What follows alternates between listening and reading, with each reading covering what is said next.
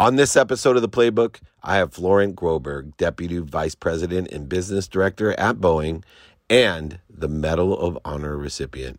And we talk about putting your pride to the side and why you need to put your ego and pride to the side in order to be an effective leader. Join me for all this and more on the Playbook. This is Entrepreneurs the Playbook, where each week I bring you some of the greatest athletes, celebrities, and entrepreneurs to talk about their personal and professional playbook to success and what made them champions on the field and in the boardroom. I'm your host, David Meltzer. This is Dave Meltzer with Entrepreneurs the Playbook, and I am so excited. I got a hero here for the playbook.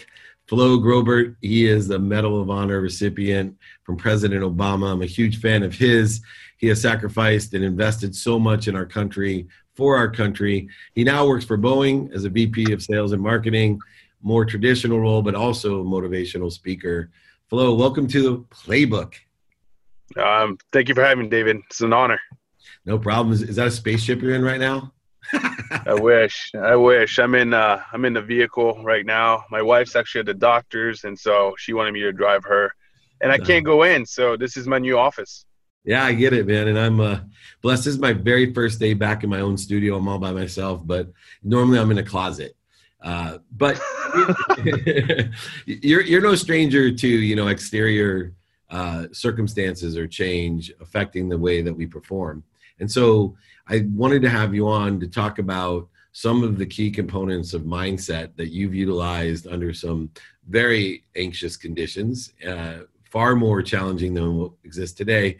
Uh, maybe getting into a little bit of your background, how those mindsets developed and where they are today.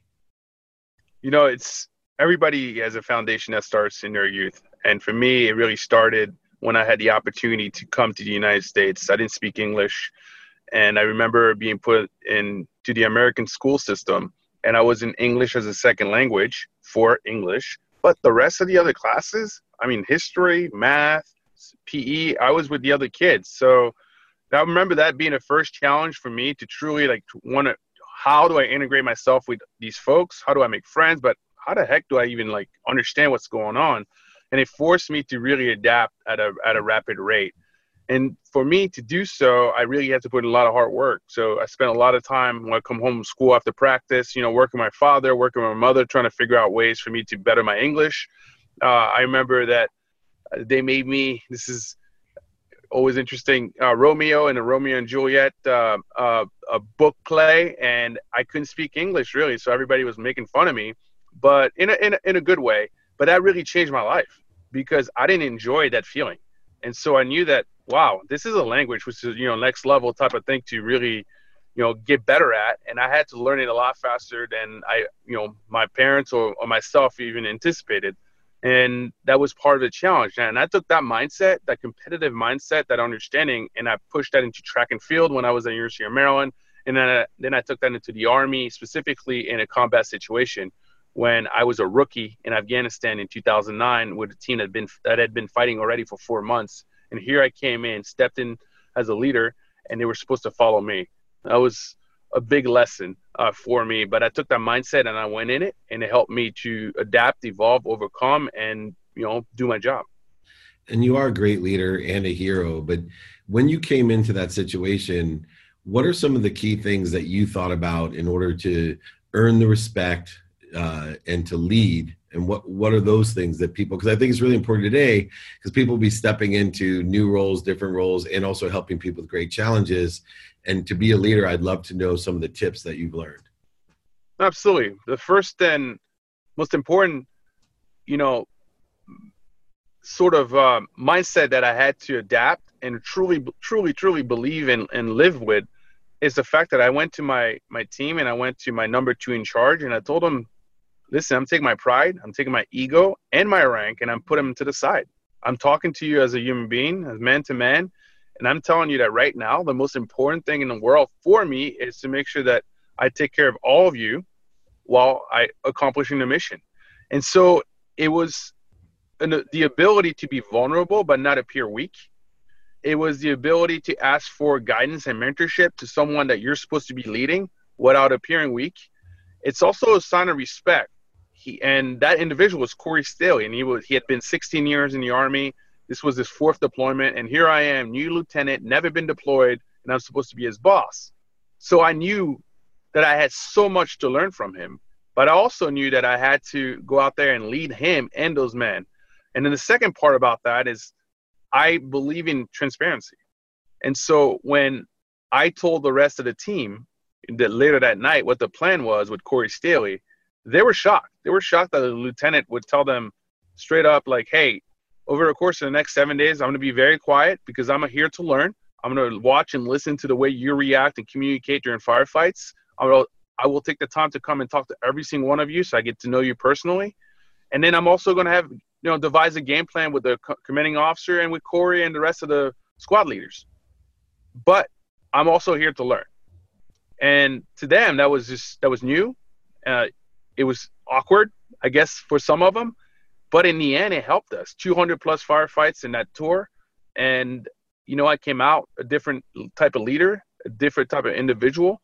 But I truly believe that the success behind that tour is because I was really able to take my, my own ego and my own pride and put them to the side and lead, you know, with a mindset of team first.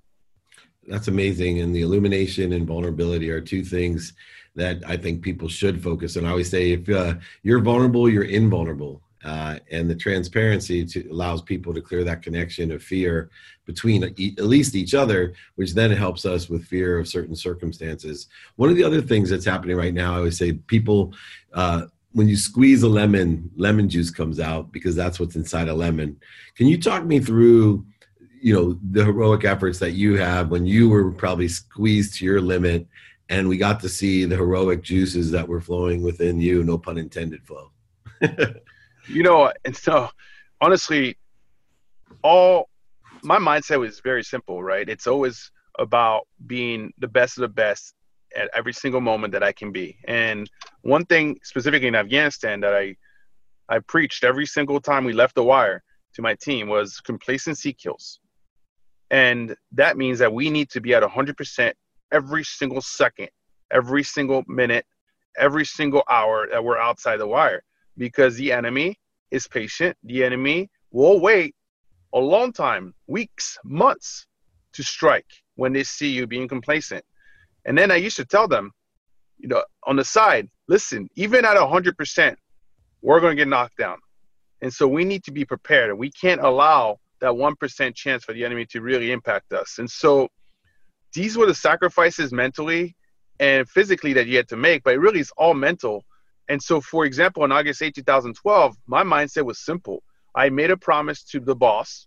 At the time was Colonel Mingus. Now he's a two-star, runs all 82nd out, out of Fort Bragg. And I made a promise to his wife, Amy, that no matter what, I will do everything in my power to bring him home. And even if that meant that my life was put on the line. And so when I had, I was presented with a situation – with a suicide bomber, and I couldn't see a weapon, so I had to improvise on the spot in regards of an escalation of force. And the only way I could think to do so was to charge at him, hit him, and throw him away as far away as possible, as quickly as possible from everyone else. That to me was a no-brainer. That was the commitment. That was the sacrifice. That was the responsibility. And if I died on that day and the boss lived, then that's a good day at work. And that was the reality, and that is why I have so much respect for our men and women who put on the uniform and go out there and fight, right? Because in the end, you fight for country, you fight for honor, all that good stuff, but really you fight for each other. And you put your life on the line day in, day out, and night in, night out for each other. But you have to have that responsibility, that integrity, and almost, you know, th- that type of mindset of this is always going to be bigger than me. And I'm only play a small part. But if I don't play that part, disaster will come. It's so important as we all do play our parts. Even today, with what's going on, I look, you know, outside and see, you know, the postman come up and take my mail, and I think to myself, that's no different of what danger they face walking the neighborhoods of touching mail and touching everything and you know also that people can communicate and allow our systems to continue to effectuate and to grow uh, the, even the people, the candy stripers that are going in, people are dying with no one around them, and, and they're there to hold a hand. Um, it's, it's it's incredible, and I think you know you as a leader, uh, someone who we can look to and say, look, it's a day at work. We do this for each other. We're connected. I, I I'd love to understand how fear plays a role in your life because so many people, to me, uh, I practice ending fear, right? I feel uh, I'll do whatever I can to allow life to come through me. I give my life away to others, and so have you. But what role does fear play in your life today, um, and and how has that evolved as well? Well, I, I 100%, 100% believe that fear keeps you alive. Uh, fear keeps you aware. Fear keeps you sharp, and fear makes you almost invincible in, in specific ways that others would not potentially react in the same way if they you know thought that i got this or i'm you know i'm in you can't touch me. By that i mean i always had to be on point right? Whether it was working for the army in the government in the agency or when i was putting you know together a video for linkedin or now today dealing with my customers with Boeing, you know, I have fears. I have fears that a customer is going to say, we don't ever want to deal with you now because of this, right? So, but I, I don't allow fear to bring me down. I actually look forward to it because fear keeps me sharp in the sense that, wow, okay, I know I've had this training, I know I've had these experiences, and this is how I'm supposed to react to it. But I have to really trust my support system. It challenges me in looking at, you know, the whatever the situation is and stepping outside the box, bringing in new people, uh, you know, bringing in folks to challenge my own ideas or my strategy. Um, I, I, love red teams and people. So a red team to me is some people call it different names is an individual or a group of individuals that come in, look at your plan and they crush it. they tell you, well, this, have you thought about this? This doesn't make sense. What, why would you even do this? Right. And it's uncomfortable. It sucks, but it allows you to see it in a different way. But fear really has allowed me to, throughout my life, guide me in the right direction. It has reminded me of the consequences, it also of the and and also of the challenge. And so I use fear, I use adversity, I use obstacles, all these negative, you know, words or people feel these are negatives and actually turn them into a positive because they allow me to build a better plan, to utilize my support network in a, in a, in a specific way, it also challenged me to think in a different with a different type of mindset, and it keeps it fun. I hate to say it, but it keeps it fun. When if you know everything that's coming at you, you know exactly how to do it, it's boring. You know, fear tells me that man, I'm into something that's really important, and there are consequences behind it, and I can't wait for the challenge.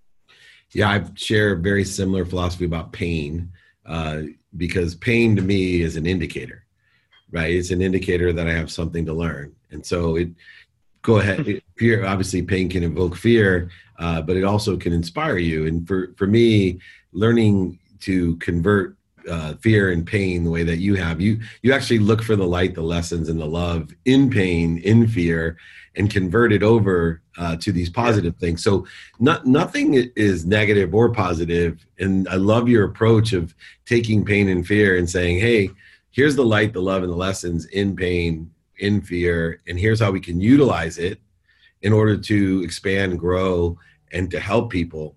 Um, real quick, your perspective of selflessness. Um, you know, is that one that comes from just childhood coming here, and uh, was it born into you, or your parents ingrained it in you, or was it an evolution over your entire career?